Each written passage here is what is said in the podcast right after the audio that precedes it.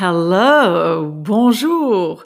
Je suis Denise Dampierre, franco-américaine, Harvard MBA et j'ai plus de 20 ans d'expérience dans le leadership.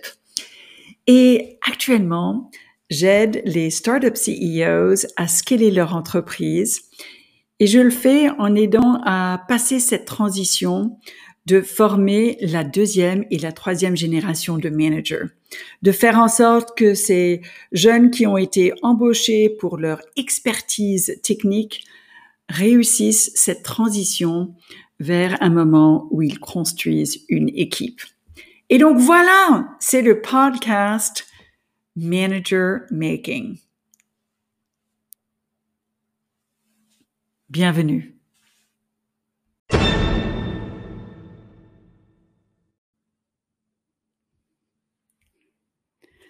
Bonjour. Alors, je pensais que j'étais au plus haut niveau de ma vie. Mais vraiment, je me rendais même pas compte que j'étais quasiment aveugle. C'était à l'époque où j'étais un jeune manager avec un patron qui était remote. Je suis Denise Dampierre, je suis franco-américaine, donc j'ai une expérience quand même dans la gestion et dans le business international. Et je venais d'une très bonne école, j'ai un MBA de Harvard. Et dans cette situation dont je vous euh, parle, j'étais récemment promue pour aider euh, un business unit à vraiment se remettre euh, sur pied. Une grande partie de l'équipe avait déjà été partie. Il y avait quand même du business development à faire. C'était dans le business de formation et également les leaders on attendait d'eux qu'ils produisent des formations ainsi que de manager l'équipe. Et j'étais vraiment très enthousiaste parce que euh, euh, mon patron est venu vers moi, mon nouveau patron, et dit vraiment Denise, c'est toi dont on a besoin. On apprécie ton énergie, ta passion et même ton attitude qui est un peu take charge, qui est euh, peut tout faire. Ok? Donc j'étais vraiment enthousiaste et je croyais en moi. Et naturellement, je voulais avoir un impact. Hein. Euh, on le veut tous, j'imagine, d'avoir une vie qui est pleine de sens, à la fois au travail et plus large. Je suis mère de quatre garçons, je suis toujours mariée, et donc j'avais ça, euh, la vie personnelle ainsi que la vie professionnelle qui était en jeu. Et les deux parties, pour progresser dans les deux domaines, c'était vraiment important pour moi. Quand même, dans ce contexte, avec ce nouveau job, il y avait euh, de grosses difficultés euh, devant moi. Parce que, puisque c'était un, moment de retournement, il fallait trouver de nouveaux clients, euh, recruter euh, une équipe. Et entre autres, il y avait une demande d'avoir une équipe qui était diversifiée, non seulement de, de la faire venir, mais également de pouvoir développer le, la toute petite équipe qu'on avait toujours avec nous il y avait euh, qualité de service à assurer, donc non seulement mes formations, mais également les formations qui étaient données par mon équipe. Et également, il y avait cette notion de retenir les clients. C'est pas uniquement en avoir de nouveaux, mais également euh, maintenir ce qu'on avait. En plus de ça, pour tout ce qui se passait dans ma vie, comme je disais, euh, j'étais, je suis toujours mère de quatre garçons. Et je définissais presque mon rôle à la maison parfois comme dans le, euh, la gestion d'énergie. J'étais dans le business de energy management.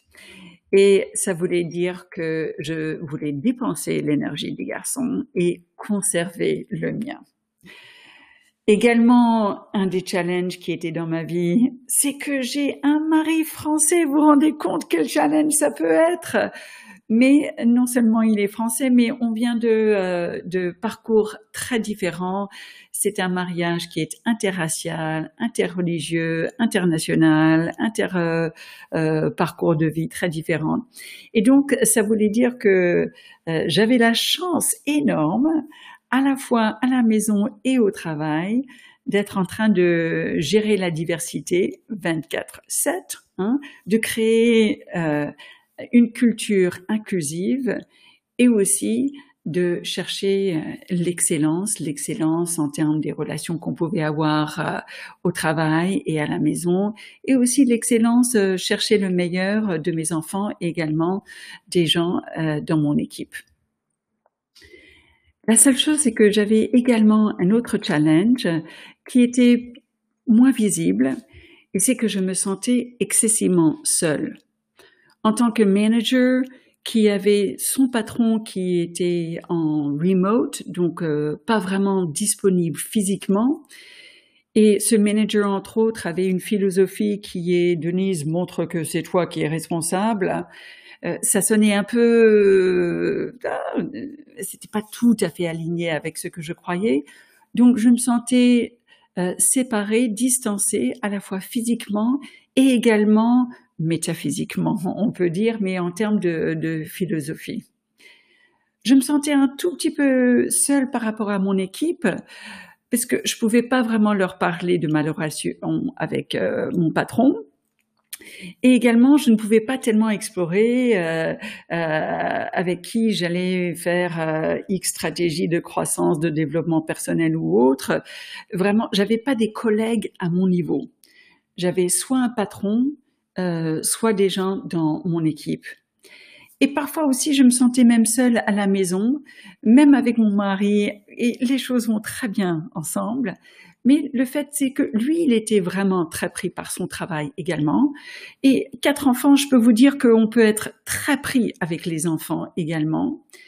Et euh, vu nos, nos, approches différentes euh, de, de la vie, on n'était pas toujours alignés avec les enfants.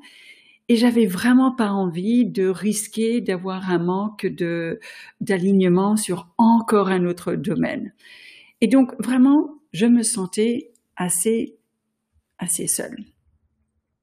Alors, qu'est-ce qui s'est passé pour euh, me rendre compte que j'étais tellement aveugle qu'il y avait vraiment un dilemme dans ma vie? C'était que lors d'une des visites de mon patron, elle a publiquement elle a grondé, réprimandé un membre de mon équipe. Et j'étais mais complètement pas du tout préparée pour cette réaction, euh, ni de la manière qu'elle a traité le membre de mon équipe, ni de la manière que je trouvais qu'elle a complètement euh, dévalorisé ma crédibilité. Et en lui en parlant après, elle m'a dit, oui, mais euh, Denise, tu te rends compte, cette personne avait besoin d'être mise à sa place et moi, j'étais dans la position où je pouvais le faire. le fait est qu'elle est rentrée chez elle et moi, je suis restée avec une équipe qui était divisée et vraiment très démotivée. Et c'était un moment qui m'a vraiment fait ouvrir les yeux. Et je me suis rendu compte de plein de choses. Alors, c'est à la fois une bonne nouvelle et une mauvaise nouvelle, parce que quand on se rend compte de plein de choses, ça veut dire que c'est un grand moment d'apprentissage. Alors, je me suis rendu compte que vraiment, je n'avais pas confiance dans mon patron. Et le fait qu'elle, elle, elle m'a détourné, ça voulait probablement dire qu'elle n'avait pas tout à fait confiance en moi non plus. Ou sinon que sa confiance en elle était bien au-delà de sa confiance en moi. Euh, j'ai vu que maintenant mon équipe avait un peu moins de confiance en moi également. Et je me demande même s'ils en avaient vraiment, vraiment, vraiment eu. Parce que la raison pour laquelle mon patron a fait ce commentaire, c'est qu'il y avait effectivement quelqu'un qui jouait un peu le jeu de le jeu de pouvoir. Hein. Et euh, et je me demandais maintenant si effectivement les membres de l'équipe étaient en train de, de regarder qui allait gagner, qui, ils étaient en train de prendre position euh, derrière, euh, derrière chaque camp. Et je me suis aussi rendu compte que probablement je savais ces choses, mais que je ne voulais pas les admettre. Et donc, j'avais pas du tout ouvert mes yeux pour les voir. Le pire pour moi de ce que j'ai découvert, c'est que j'ai compris que c'était difficile sur tous les domaines de la vie de travailler avec un patron qui est difficile. Mais le pire, c'est que je me suis rendu compte que moi aussi, j'étais peut-être un patron qui était difficile. Et franchement, si j'étais dans mon équipe en ce moment-là, j'aurais pas tellement voulu travailler pour moi. Quelques-uns de mes comportements étaient toxiques et j'avais besoin d'un management detox moi-même. Et pourquoi je dis ça? C'est parce que il pouvait pas compter sur moi. Il y avait, euh, oui. Pourquoi je dis ça? Parce que vraiment, euh, il y avait cette situation qui aurait pu être prévenue, mais bon, les choses se sont un peu explosées devant nous tous. Alors quand même, je n'allais pas rester dans cette situation. J'aurais bien aimé pouvoir vous dire que les choses se sont améliorées depuis ce grand moment de révélation, mais pas tout de suite. Je me sentais toujours très seule, même encore plus. Je savais plus ce que je ne voulais pas, mais pas tout à fait. Je ne pouvais pas vraiment mettre la main sur ce que je voulais vraiment.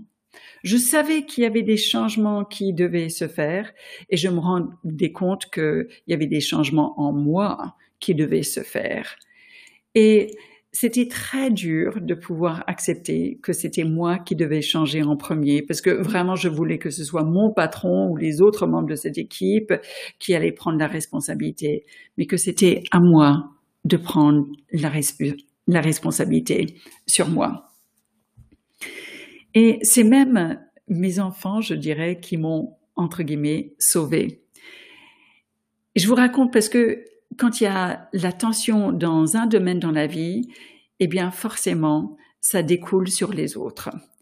Et alors, euh, quel garçon, c'est beaucoup d'énergie. Hein? Avec la tension au travail, j'ai euh, un ami qui m'a dit hey, tu sais Denise tu devrais euh, rechercher d'autres moyens de d'être un parent et il m'a présenté à une approche qui est très interactive, qui est basée sur des activités expérientielles. Ça veut dire que on, on fait des jeux de rôle, on fait du travail en équipe, et c'est vraiment de permettre à découvrir par nous-mêmes euh, des nouvelles choses.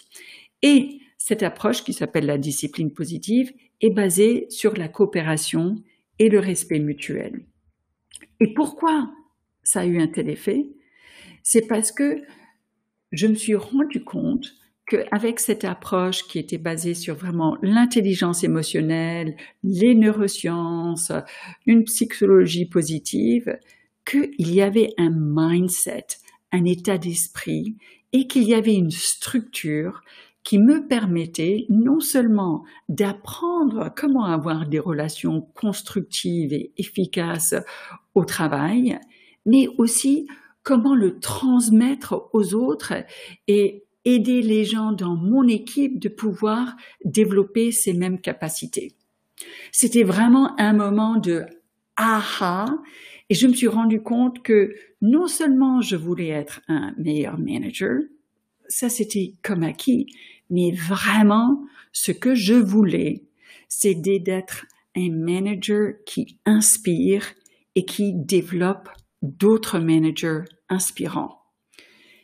Dans un sens, en tant que manager, je voulais être dans le business de développer d'autres managers.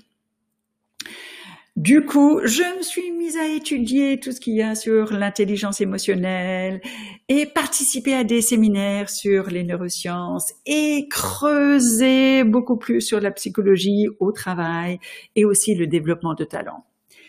Et j'ai accepté un autre euh, challenge professionnel avec une autre organisation. Et encore une fois, c'était pour faire un retournement. Et c'était dans un cadre qui était très conflictuel. Et il y avait vraiment de gros jeux de pouvoir pour essayer de, ben, de gros jeux de pouvoir. Et ce qu'on a réussi à faire dans cette situation, c'était vraiment de transformer la culture de l'équipe, qui avant était basée sur la comparaison. Donc, est-ce que je suis meilleur que l'autre que, est-ce qu'on peut euh, trouver des points pour montrer que nous on est supérieur et l'autre est inférieur et euh, en faire plutôt une culture où on était au service du client et même au service de nous-mêmes, entre nous. Et alors du coup, ça a eu un impact significatif sur la qualité du service que l'on rendait et également ça a pu attirer un nouveau type de leadership, des gens qui voulaient développer et euh, progresser dans cette nouvelle culture. Donc c'était vraiment motivant et phénoménal.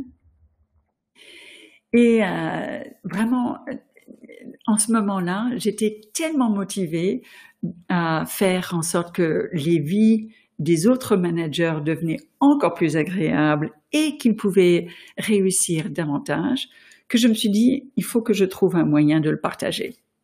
Alors, j'ai développé un prototype d'une application mobile pour aider les managers avoir des relations coopératives et pour pouvoir trouver des solutions aux difficultés qu'on rencontre tous les jours avec nos équipes. Et même ce projet a reçu, a gagné la troisième place, un concours de Harvard Business School pour les New Venture Competitions en Europe, et j'ai même pu le euh, présenter à Vivatech. Donc, il y avait un potentiel. Il y avait nettement un problème quand même, même plusieurs. Donc, premièrement, beaucoup de ces concepts, donc ceux que j'avais appris et que j'ai transmettais, sont contre-intuitifs.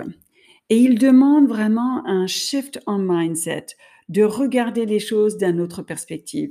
Je vous donne l'exemple de l'employé qu'on a besoin de reprendre à trois fois parce que euh, il fait, il ne fait pas correctement et on a l'impression qu'on est toujours en train de se répéter. Et ce que j'aurais fait auparavant et ce que je vois beaucoup de jeunes managers faire aussi, c'est de réexpliquer, de se mettre directement à comment faire la chose. Mais ce qui était tellement contre-intuitif et qui est vraiment beaucoup plus euh, efficace à faire, c'est de poser des questions. Parce qu'en posant des questions ouvertes, ce qui se passe, c'est ça implique déjà l'autre personne et celui qui est euh, sous-performé.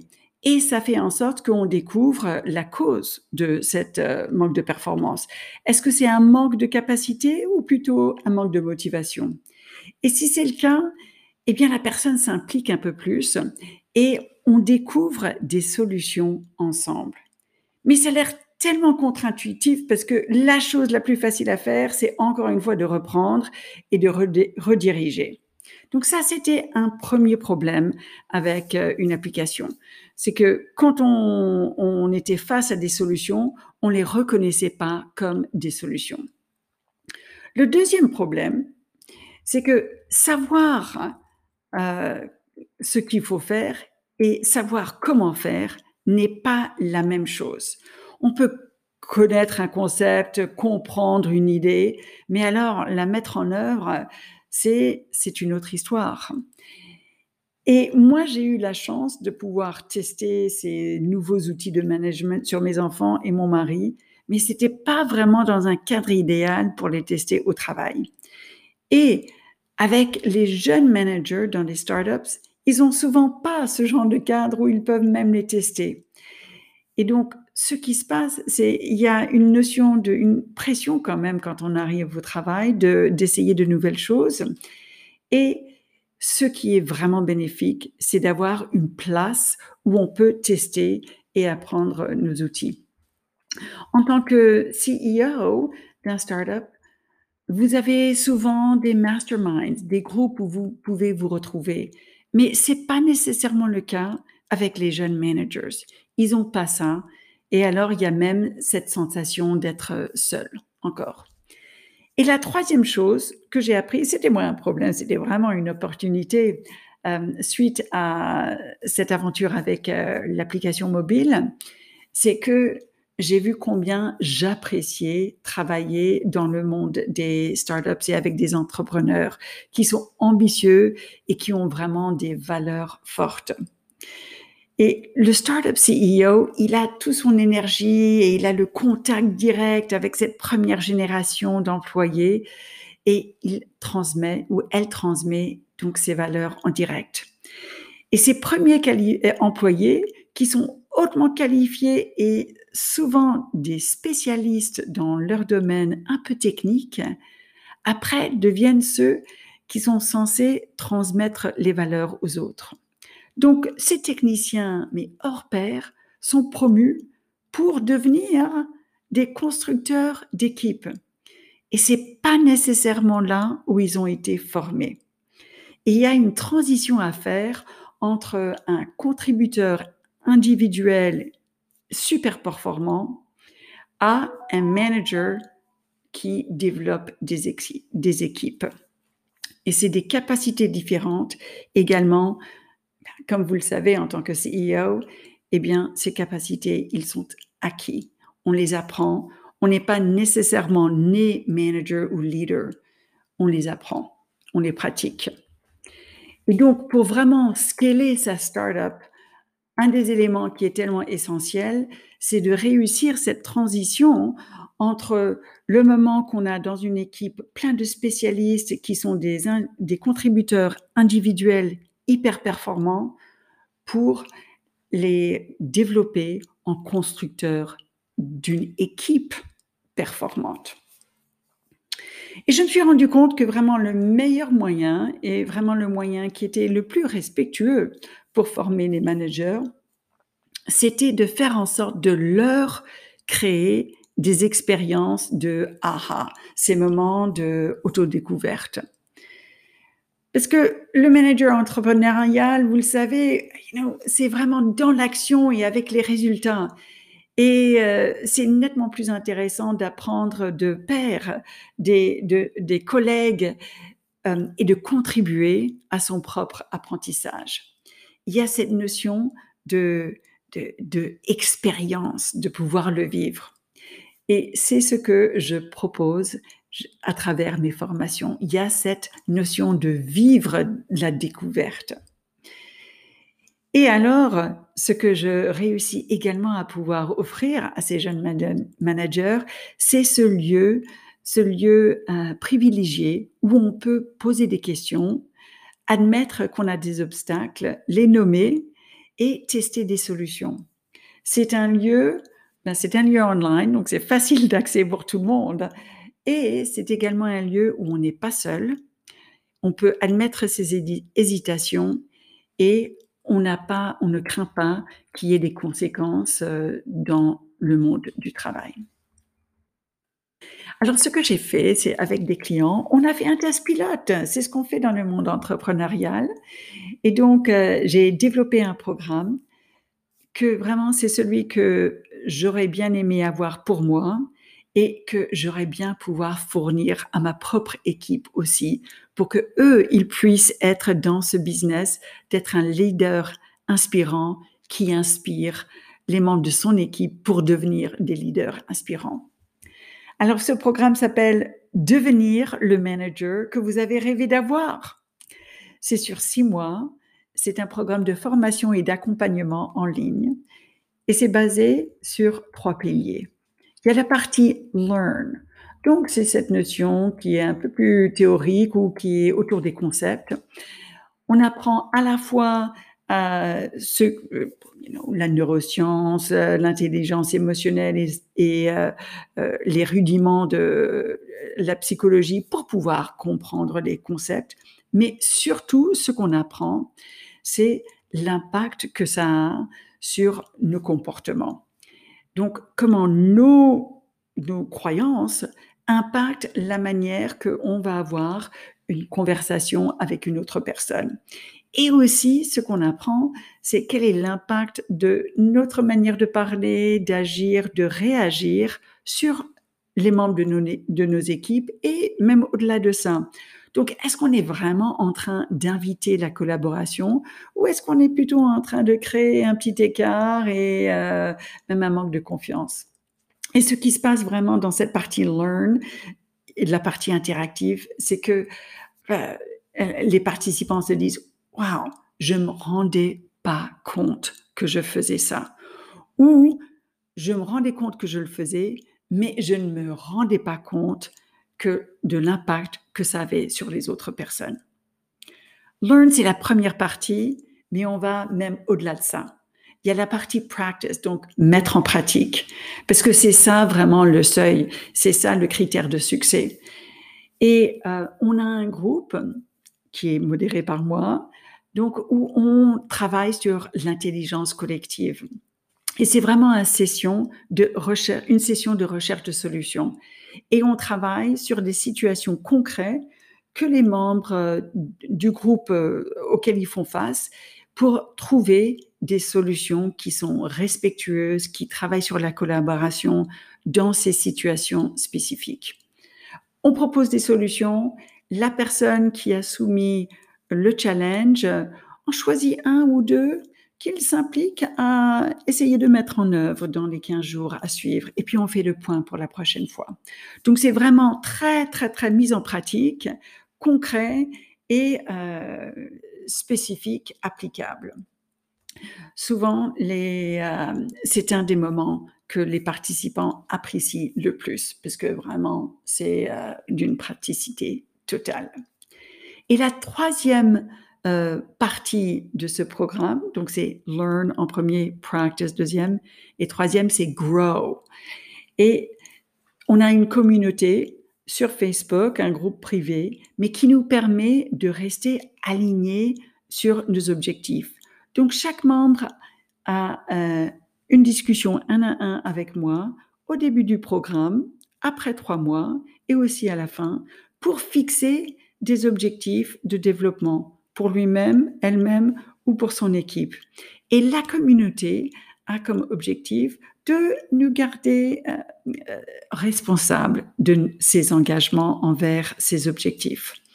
C'est un lieu où on peut encourager et aussi un peu pousser nos propres collègues dans, euh, dans ce développement. C'est un mastermind.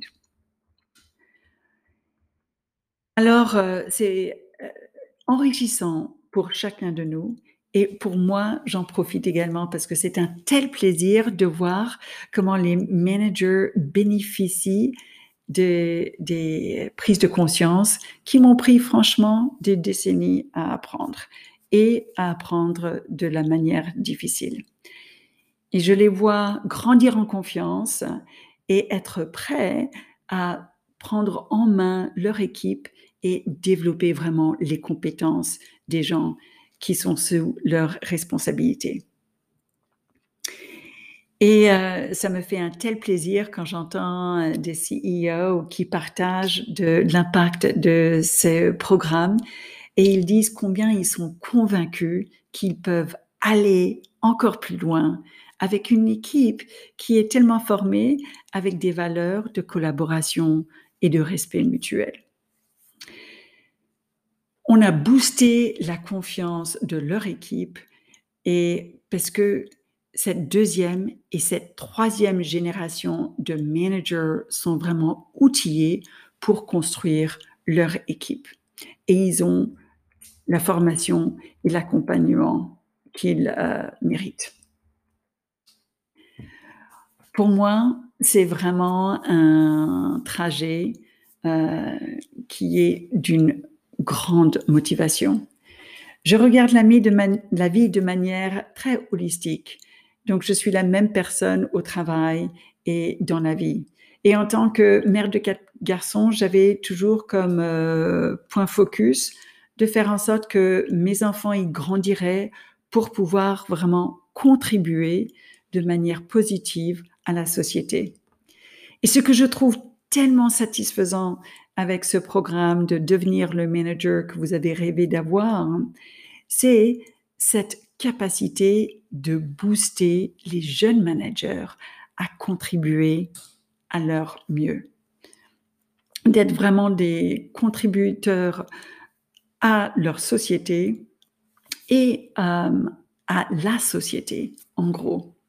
Donc c'est vraiment une extension naturelle de ce que je cherchais de faire euh, dans mon cercle familial, que je peux faire encore plus largement.